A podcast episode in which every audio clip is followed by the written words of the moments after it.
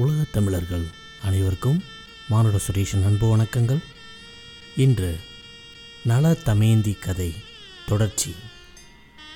பீமன் மகள் அந்த நிஷாதனை தேர்ந்தெடுத்த பிறகு லோகபாலர்கள் தங்கள் இருப்பிடங்களுக்கு திரும்பிக் கொண்டிருந்தனர். அப்பொழுது தங்கள் சென்ற வழியில் அவர்களை நோக்கி வந்த துவாரபாலனையும் களியையும் சந்தித்தனர். அப்பொழுது களியானவன் இந்திரனிடம் தமயந்தியின் சுயம்பரத்திற்கு சென்று அந்த மங்கையை மனைவியாக அடையப் போகிறேன். எனது இதயம் அந்த மங்கை மீதே நிலைத்திருக்கிறது என்றான். அதை கேட்ட இந்திரன் புன்னகையுடன் சுயம்பரம் முடிந்துவிட்டது. எங்கள் கண் முன்பாகவே தமயந்தி நலனை கணவனாக வரித்தாள் என்றான். இந்திரனால் இப்படி சொல்லப்பட்டதும் தேவர்களில் தீயவனான களி கோபத்தால் நிறைந்தது. அந்த தேவர்களிடம் தேவர்களின் முன்னிலையில் ஒரு மனிதனை அவள் தனது தலைவனாக தேர்ந்தெடுத்தாள் அல்லவா? அவள் கடும் வேதனையை சந்திப்பது உறுதி என்றான். களியின் இந்த வார்த்தைகளை கேட்ட தேவர்கள் எங்களுடைய அனுமதியின் பேரிலேயே தமேந்தி நலனை வரித்தாள். அனைத்து அறங்களும் கொண்ட மன்னன் நலனை எந்த மங்கை தான் தேர்ந்தெடுக்க மாட்டாள்? கடமைகள் அனைத்தையும் அறிந்து நேர்மையுடன் இருப்பவன் நலன். புராணங்களை ஐந்தாவது வேதமாக கருதும் அவன் நான்கு வேதங்களையும் படித்திருக்கிறான். அனைத்து உயிரினங்களுக்கும் தீங்கற்றவனாகவும் உறுதியான நோன்புடன் உண்மை பேசுபவனாகவும் தனது வீட்டில் விதிப்படி செய்ய வேண்டிய வேள்விகளை எப்பொழுதும் செய்து தேவர்களை கொண்டாடுபவனாகவும் வாழ்கின்றான். லோகபாலர்களைப் போல இருக்கும் அந்த மனிதர்களில் புலி உண்மை பொறுமை அறிவு சுத்தம் சுய கட்டுப்பாடு ஆகியவை கொண்டு முழுமையாக கட்டுப்படுத்தப்பட்ட ஆன்மாவை கொண்டவனாக இருக்கின்றான். ஓ களியே இந்த குணங்களை கொண்ட நலனை சவிக்க நினைக்கும் முட்டாள் ஒருவன் தனது செயலால் தன்னை சபித்து கொண்டு தன்னையே அழித்து கொள்கின்றான். மேலும் ஓ களியே இதற்கு அறங்களை முடியில் தரித்திருக்கும் நலனை சபிக்க முயல்வான். வேதனைகள் நிறைந்த அடியற்ற பரந்த நரக்குழியில் மூழ்குவான் என்றனர். இப்படி கலியிடமும் துவாரபாலனிடமும் சொல்லிவிட்டு தேவர்கள் சொர்க்கத்திற்கு சென்றனர். தேவர்கள் சென்றவுடன் கலியானவன் துவாரபாலனிடம் ஓ துவாபரா நான் எனது கோபத்தை அடக்க முடியாதவனாக இருக்கிறேன். நான் நலனை பீடித்து அவன் நாட்டை பிடுங்கப் போகிறேன். அவன் இனிமேலும் பீமனின் மகளான தமயந்தியுடன் விளையாட முடியாது. பகடைக்குள் நுழைந்து நீ எனக்கு உதவுவாயாக என்றான். இப்படி துவாபரனுடன் உடன்பாடு செய்து கொண்ட கலியானவன் நிஷாத மன்னனான நலன் இருந்த அரண்மனைக்கு வந்தான். அவனிடம் ஏதாவது ஒரு குறையை கண்டுபிடிப்பதற்காக அந்த நிசாதர்களின் நாட்டில் பல காலம் தொடர்ந்து வசித்தான். இப்படி காத்திருந்த களி பனிரெண்டாவது வருடத்தில்தான் நலனிடம் ஒரு குறையை கண்டுபிடித்தான். ஒரு நாள் இயற்கையின் அழைப்புக்கு பதில் சொல்லிவிட்டு அதாவது சிறுநீர் கழித்துவிட்டு காலை கழுவாமல் நீரை மட்டும் தொட்டுவிட்டு தனது சந்திக்கால வழிபாட்டை செய்தான். இதனால் களி அவனது உடலுக்குள் புகுந்தான். நலனை தனது கட்டுப்பாட்டுக்குள் கொண்டு வந்த பிறகு நலனின் தம்பியான புஷ்கரன் முன்பு தோன்றிய களி. அவனிடம் வா வந்து நலனுடன் பகடை விளையாடு. எனது உதவியின் பேரில் நீ நிச்சயம் வெல்வாய். மன்னன் நலனை வீழ்த்தி அவனது நாட்டை அடைந்து நிஷாதர்களை நீ ஆட்சி செய்வாய் என்றான். களியால் இப்படி உபதேசிக்கப்பட்ட புஷ்கரன் நலனிடம் சென்றான். துவாபரன் விருஷன் என்ற பெயரோடு புஷ்கரனை அணுகினான். அதன் பிறகு புஷ்கரன் முக்கியமான பகடைக்காயானான் எதிரி வீரர்களை கொல்லும் போர்க்குணம் உள்ள நலன் முன்பாக புஷ்கரன் தோன்றி மீண்டும் மீண்டும் அவனிடம் வா நாம் இருவரும் சேர்ந்து பகடை விளையாடுவோம் என்று கேட்டு வந்தான். தமயந்தியின் முன்னால் இப்படி சவால் விடப்பட்ட அந்த உயர்ந்த எண்ணம் கொண்ட மன்னன் நலனால் அதை நிராகரிக்க முடியவில்லை. அதன் தொடர்ச்சியாக அவன் ஆட்டத்துக்கான நேரத்தை குறித்தான். களியினால் பீடிக்கப்பட்ட நலன் தனது பந்தயப் பொருட்களான தங்கம் வெள்ளி தேர்கள் ஆடைகள் ஆகியவற்றை இழக்க ஆரம்பித்தான். பகடையில் வெறி பிடித்த அந்த நலனை அவனது நண்பர்கள் கூட அந்த விளையாட்டில் இருந்து விளக்க முடியவில்லை. துயரத்தில் இருந்த நலனை பார்ப்பதற்கு அவனை விளையாட்டிலிருந்து தடுப்பதற்காகவும் குடிமக்கள் அனைவரும் முதலமைச்சர்களுடன் சேர்ந்து அங்கே வந்தனர். ஒரு தேரோட்டி தமயந்தியுடன் ஓ மங்கையே குடிமக்களும் நாட்டின் அதிகாரிகளும் வாயிலில் காத்திருக்கின்றனர். அறத்தையும் செல்வத்தையும் கொண்ட தங்கள் மன்னர் பேரிடரில் வீழ்ந்ததை தாங்கிக் கொள்ள இயலாத குடிமக்கள் இங்கே வந்திருக்கின்றனர் என்று நிசதர்களின் மன்னனான நலனிடம் தெரிவிப்பாயாக என்றனர். துயரத்தில் மூழ்கிய பீமனின் மகளான தமயந்தி கிட்டத்தட்ட தனது நினைவை இழக்கும் நிலையில் தடைப்பட்ட சொற்களுடன் நலனிடம் ஓ மன்னா குடிமக்களும் நாட்டின் முதலமைச்சர்களும் உம் மீது கொண்ட பற்றுறுதியினால் உம்மை காண விரும்பி வாயிலில் நிற்கின்றனர். அவர்களுக்கு உம்மை காணும் வாய்ப்பை அருளும் என்றாள். ஆனால் கலியினால் பிடிக்கப்பட்ட நலன் இப்படி புலம்பிக் கொண்டிருந்த அருள் நிறைந்த பார்வையை கொண்ட தனது ராணிக்கு ஒரு வார்த்தையையும் மறுமொழி கூறாதிருந்தான். இதனால் நாட்டின் அமைச்சர்களும் குடிமக்களும் துயரமும் அவமானமும் அடைந்து இவன் வாழ மாட்டான் என்று சொல்லிவிட்டு இல்லங்களுக்கு திரும்பினர். இப்படியே அறம் சார்ந்தவனான நலன் முழுவதும் மோசம் போகும் வரை நலனும் புஷ்கரனும் பல மாதங்கள் ஒன்றாக சூதாடினர்.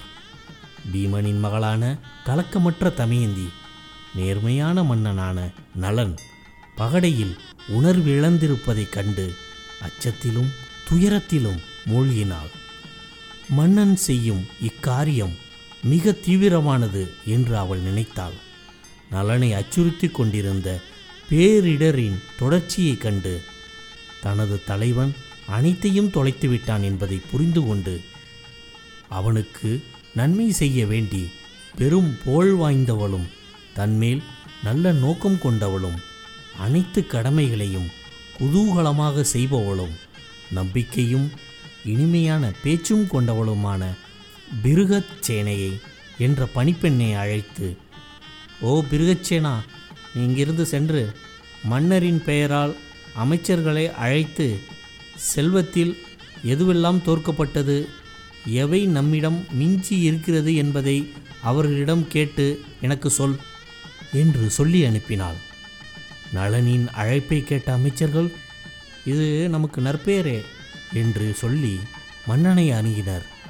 இரண்டாவது முறையும் வந்த குடிமக்களை கண்ட பீமனின் மகளான தமயந்தி நலனிடம் அதை தெரிவித்தாள். ஆனால் மன்னன் நலனோ அவளை மதிக்கவில்லை. தனது வார்த்தைகளை தனது கணவன் கருத்தில் கொள்ளவில்லை என்பதைக் கண்டு வேதனையடைந்த தமயந்தி தனது அந்தப்புறத்திற்கு திரும்பினாள். அறம் சார்ந்த நலனுக்கு தொடர்ச்சியாக பகடை சாதகமாக இல்லை. அவன் அனைத்தையும் இழந்து விட்டான் என்பதை கேள்விப்பட்டு மீண்டும் தனது பணிப்பெண்ணிடம் ஓ அருளப்பட்டவளே ஓ பிருகச்சேனா நீ திரும்பவும் மன்னரின் வார்த்தைகளை தேரோட்டியான வார்ஷனேயனிடம் சுமந்து செல். இப்பொழுது அருகில் வரும் காரியம் மிகவும் தீவிரமானது என்றாள். தமயந்தியின் இவ்வார்த்தைகளை கேட்ட பிருகச்சேனை நம்பிக்கைக்குரிய பணியாட்களை அனுப்பி வார்ஷனேயனை அழைத்தாள். காலத்திற்கும் இடத்திற்கும் ஏற்ற நடத்தை உள்ளவளும் களங்கமற்றவளும் பீமனின் மகளுமான தமயந்தி அச்சூழ்நிலைக்கு ஏற்றவாறு வார்ஷனேயனிடம் மென்மையான வார்த்தைகளால் உன்னிடம் மன்னர் எப்படி நடந்து கொள்வார் என்பது உனக்கு தெரியும். அவர் இப்பொழுது சிரமத்தில் இருக்கிறார். ஆகவே அவருக்கு உதவுவது உனக்கு தகும். புஷ்கரனிடம் மன்னர் எந்த அளவுக்கு தோற்கிறாரோ அவ்வளவுக்கு அவ்வளவு அந்த விளையாட்டின் மீதான தீவிரம் அவருக்கு அதிகரிக்கிறது. புஷ்கரனுக்கு கீழ்ப்படிந்தே பகடை விழுகிறது. பகடை விளையாட்டு மன்னருக்கு சாதகமாக இல்லை என்று காணப்படுகிறது. அந்த விளையாட்டால் ஈர்க்கப்பட்டு நண்பர்கள் உறவினர்கள் வார்த்தைகளை அவர் கேட்பதில்லை. ஏன்? என் வார்த்தைகளை கூட அவர் கேட்பதில்லை. இருப்பினும் அவ்விளையாட்டால் ஈர்க்கப்பட்டு எனது வார்த்தைகளை அவர் கருதி பார்க்கவில்லை எனினும் அந்த உயர் ஆன்ம நிஷதர் பழிச்சொல்வுக்கு உரியவர் இல்லை. ஓ தேரோட்டியே நான் உமது பாதுகாப்பை நாடுகிறேன். என் கட்டளைப்படி நடப்பாயாக. என் மனம் எனக்கு ஐயமூட்டுகிறது. மன்னர் துயரத்தை அடையலாம். ஆகவே அவருக்கு பிடித்தமானவையும் மனோவேகம் கொண்டவையுமான குதிரைகளை தேரில் பூட்டி இரட்டைகளான எனது மகன் இந்திரசேனனையும் எனது மகள் இந்திரசேனையையும் அழைத்து கொண்டு குண்டினபுரம் செல்வாயாக. எனது உறவினர்களிடம் எனது பிள்ளைகளையும் தேரையும் குதிரைகளையும் கொடுத்துவிட்டு அங்கேயே நீ தங்கினாலும் சரிதான். அல்லது வேறு ஏதாவது இடத்திற்கு உனது விருப்பப்படி செல்வதாக இருந்தாலும் சரிதான் என்றாள் தமயந்தி. நலனின் தேரோட்டியான வார்ஷனேயன் தமயந்தியின் இவ்வார்த்தைகளை மன்னரின் தலைமை அதிகாரிகளிடம் விவரமாக தெரிவித்தான். அவர்களிடம் ஆலோசித்து அவர்களது ஏற்பையும் பெற்றுக்கொண்டு நலனின் பிள்ளைகளையும் தேரில் சிறந்த தேரையும் குதிரைகளையும் தமயந்தியின் உறவினர்களிடம் ஒப்படைத்தான். பிறகு நலனை குறித்து இதயத்தில் வருந்திய அந்த தேரோட்டி தமயந்தியின் தந்தையான பீமசேனனிடம் பிரியா விடைபெற்று கொண்டான்.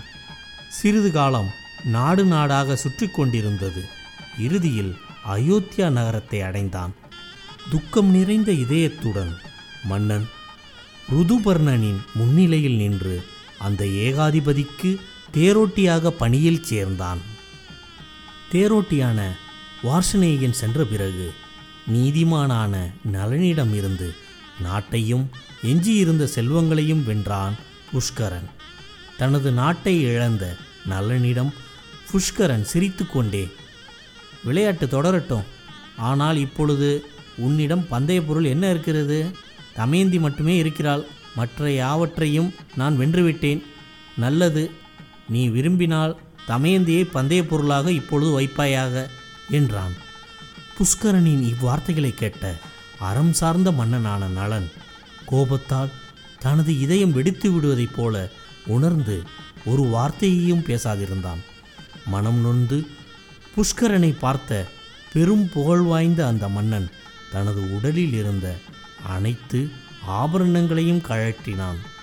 ஒற்றாடையால் உடலை மூடி அனைத்து செல்வங்களையும் துறந்து நண்பர்களின் துயரத்தை போக்கும் வகையில் அந்த மன்னன் வெளியேறினான். நலனை அப்படி வெளியேற்றும் போது தமயந்தியும் ஒற்றையாடை உடுத்தி அவன் பின்னால் தொடர்ந்து சென்றாள். புறநகருக்கு வந்த நலன் அங்கே தனது மனைவியுடன் மூன்று இரவுகள் தங்கினான். நலன் மீது கவனம் செலுத்தும் எவனும் கொல்லப்படுவான் என்று நகர் முழுவதும் பிரகடனம் செய்தான் புஷ்கரன். புஷ்கரனின் இவ்வார்த்தைகளாலும் நலன் மீது புஷ்கரன் கொண்டிருந்த விரோத மனப்பான்மையை அறிந்திருந்ததாலும் குடிமக்கள் யாரும் நலனுக்கு எந்த உதவியும் செய்யவில்லை. நலன் விருந்தோம்பலுக்கு தகுந்தவன் என்றாலும் அவனை யாரும் கருதி பார்க்காததால் நகரத்திற்கு வெளியே புறநகரில் இருந்த நலன் நீரை மட்டும் உண்டு. மூன்று இரவுகள் கழித்தான். பசியால் துன்புற்ற அம்மன்னன் பழங்களையும் கிழங்குகளையும் தேடிச் சென்றான். தமேந்தி அவனை பின்தொடர்ந்தாள். பட்டினியால் துயரடைந்த நலன் பல நாட்களுக்கு பிறகு தங்க நிற சிறகுகள் படைத்த சில பறவைகளைக் கண்டான். பிறகு நிஷதர்களின் பலம் வாய்ந்த தலைவனான நலன் தனக்குள்ளேயே.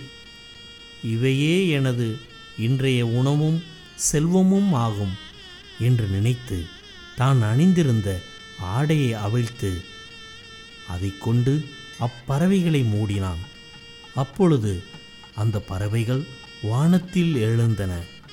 நிர்வாணமாக தரையை பார்த்து கொண்டு துயரத்துடன் நின்ற நலனைக் கண்டு அந்த பறவைகள் சிறுபுத்தி கொண்டவனே நாங்களே அந்த பகடைக்காய்கள் ஆடைகளுடன் கூட நீ செல்லக்கூடாது என்று விரும்பிய நாங்கள் உனது உடையையும் எடுத்துக்கொண்டு செல்லவே இங்கே வந்தோம் என்றன.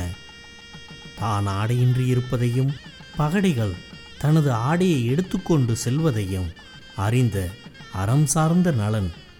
தமயந்தியிடம் களங்கமற்றவளே நான் யாருடைய கோபத்தால் எனது நாட்டை இழந்தேனோ?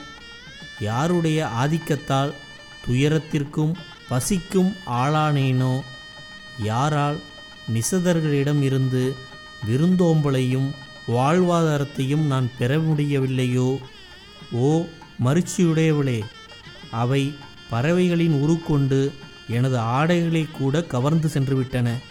இந்த கடும் விபத்தில் வீழ்ந்து துயரத்தால் பீடிக்கப்பட்டு உணர்வுகள் அற்று இருக்கும் நான் உனக்கு தலைவனாகவும் இருக்கிறேன். ஆகையால் உனது நன்மைக்காக நான் பேசும் வார்த்தைகளை கேள். இந்த பல சாலைகள் அவந்தி மற்றும் தென்னக நாடுகளுக்கு வழிகாட்டுகின்றன. அவந்தி நகரத்தையும் ரிஷவான் என்ற மலையையும் இவை தாண்டிச் செல்கின்றன. இதுவே விந்தியம் என்று அழைக்கப்படும் பெரும் மலையாகும். கடலை நோக்கி ஓடும் இது பயோஷினி ஆறு ஆகும். துறவிகளின் ஆசிரமங்கள் இருக்கும் இவ்விடத்தில் பலதரப்பட்ட கனிகளும் கிழங்குகளும் இருக்கின்றன. இந்த சாலை விதர்ப்ப நாட்டுக்கு செல்கிறது. அந்த சாலை கோசல நாட்டிற்கு செல்கிறது. தெற்கே செல்லும் இந்த சாலைக்கு அப்பால் தென்னகம் இருக்கிறது என்றான். இப்படி பீமனின் மகளான தமயந்தியிடம் பேசிய துயர் நிறைந்த நலன் மீண்டும் மீண்டும் அவளிடம் இந்த வார்த்தைகளையே பேசிக்கொண்டிருந்தான். அதன் பிறகு துயரத்தால் நிறைந்திருந்த அந்த நிஷதனிடம் தமயந்தி கண்ணீரால் தடைப்பட்ட குரலுடன் பரிதாபகரமாக மன்னா உமது நோக்கத்தை நினைத்து எனது இதயம் நடுங்குகிறது. எனது அங்கங்கள் யாவும் தளர்கின்றன. நீர் உமது நாட்டை இழந்து செல்வங்களை இழந்து ஆடையற்று பசியால் தோய்ந்து சிரமப்படும் பொழுது உம்மை இந்த தனிமையான கானகத்தில் எப்படி விட்டு செல்வேன்? ஆழ்ந்த கானகத்தில் களைப்புடனும் பசியால் பீடிக்கப்படும் உமது பழைய அருள்களை நினைவு கூறும் பொழுது நான் உமது களைப்பை நீக்கி ஆறுதல் அளிப்பேன். ஒவ்வொரு துயருக்கும் மனைவிக்கு இணையான மருந்து வேறொன்றும் இல்லை என்று மருத்துவர்கள் சொல்கின்றனர். மன்னா அந்த உண்மையை தான் நான் உம்மிடம் பேசிக்கொண்டிருக்கிறேன் என்றாள். தனது இதய ராணியான தமயந்தியின் இவ்வார்த்தைகளை கேட்ட நலன் கொடியிடையாளே தமயந்தி அனைத்தும் நீ சொல்வது போலத்தான் இருக்கிறது. துயரத்தில் இருக்கும் மனிதனுக்கு மனைவிக்கு இணையான நட்போ மருந்தோ கிடையாதுதான். நான் உன்னை கைவிட முயலவில்லை. ஆகையால் மறுச்சி உடையவளே உனக்கு ஏன் இந்த அச்சம்? களங்கமற்ற பெண்ணே நான் என்னை கைவிட்டாலும் விடுவேனென்றி உன்னை கைவிடேன் என்றான். பிறகு தமயந்தி பெரும் பலம் வாய்ந்த மன்னா நீர் என்னை கைவிட நினைக்கவில்லை என்றால் விதர்ப்ப நாட்டுக்கு செல்லும் வழியை எனக்கு ஏன் நீர் சுட்டிக்காட்டுகிறீர்? நீர் என்னை கைவிட மாட்டீர் என்பதை நான் அறிவேன் மன்னா. ஆனால் பூமியின் தலைவா தடுமாறும் உமது மனதை கருத்தில் கொண்டே என்னை நீர் கைவிடுவீர் என்று எண்ணுகிறேன். மனிதர்களில் சிறந்தவனே ஓ தேவர்களைப் போன்றவரே நீர் அவ்வழியை மீண்டும் மீண்டும் எனக்கு சுட்டிக்காட்டி எனது துயரத்தை அதிகரிக்கிறீர். எனது உறவினர்களிடம் நான் செல்ல வேண்டும் என்பது உமது நோக்கமாக இருந்தால் அது உமக்கு திருப்தியை அளிக்கும் என்றால் நாம் இருவதும் சேர்ந்தே விதர்ப்ப நாட்டுக்கு செல்வோம். மதிக்க தெரிந்தவரே அங்கே விதர்ப்ப நாட்டு மன்னரான எனது தந்தை நம்மை மதிப்புடன் வரவேற்பார் மன்னா அப்படி அவரால் மதிக்கப்படும் நீர் எமது இல்லத்தில் மகிழ்ச்சியாக வாழலாம் என்றாள். நலன் நிச்சயமாக உனது தந்தையின் நாடும் என்னுடையதே. ஆனால் இப்பொழுது கடைநிலையில் இருக்கும் நான் எக்காரணம் கொண்டும் அங்கே செல்ல மாட்டேன். முன்பொரு காலத்தில் மகிழ்ச்சியுடன் இருந்த நான் உனது இன்பத்தை அதிகரிக்கும் வகையில் அங்கே இருந்தேன். இப்பொழுதோ துன்பத்துடன் இருக்கும் நான் உன் வருத்தத்தை அதிகரிக்கும்படி அங்கே எப்படி செல்வேன்? என்று கேட்டான். தனது மனைவியின் பாதி உடையால் தன்னை மறைத்து கொண்டிருந்த மன்னன் நலன் தமயந்தியிடம் அதையே மீண்டும் மீண்டும் சொல்லி அவளுக்கு ஆறுதல் கூறினான். ஒரே ஆடையை உடுத்தியிருந்த அங்குமிங்கும் அலைந்து திரிந்து பசி மற்றும் தாகத்தால் களைப்படைந்து இறுதியாக பயணிகள் தங்குவதற்கான ஒரு மண்டபத்தை அடைந்தனர். அந்த இடத்திற்கு வந்த நிசதர்களின் மன்னன் நலன் விதர்ப்ப நாட்டு இளவரசியான தன் மனைவி தமயந்தியுடன் வெறுந்தரையில் கீழே அமர்ந்தான். தூசி படைந்து அழுக்கடைந்து மெலிதாக இருந்த அந்த ஒரே துணியை அவர்கள் இருவரும் அணிந்திருந்தனர். பெரும் களைப்பில் இருந்த அவன் அந்த தரையிலேயே தமயந்தியுடன் உறங்கிவிட்டான். பெரும் துக்கத்தோடு இருந்தவளும் அனைத்து நற்குறிகளையும் கொண்டவளும் அப்பாவியானவளும் மென்மையானவளுமாகிய தமயந்தி திடீரென ஆழ்ந்த உறக்கத்தில் மூழ்கிப் போனாள். அப்படி அவள் நலனுடன் உறங்கிக் கொண்டிருந்தபோது இதயமும் மனமும் கலக்கமடைந்திருந்த நலனால் முன்பு போல அமைதியாக உறங்க முடியவில்லை. நாடிழந்து நண்பர்களை இழந்து கானகத்தில் துயர் வாழ்வு வாழும் நிலை தனக்கு ஏற்பட்டதை எண்ணி எனது இந்த செயலால் என்ன பயன் ஏற்படுமோ? அப்படி செய்யவில்லை என்றால் என்ன பயன் ஏற்படுமோ?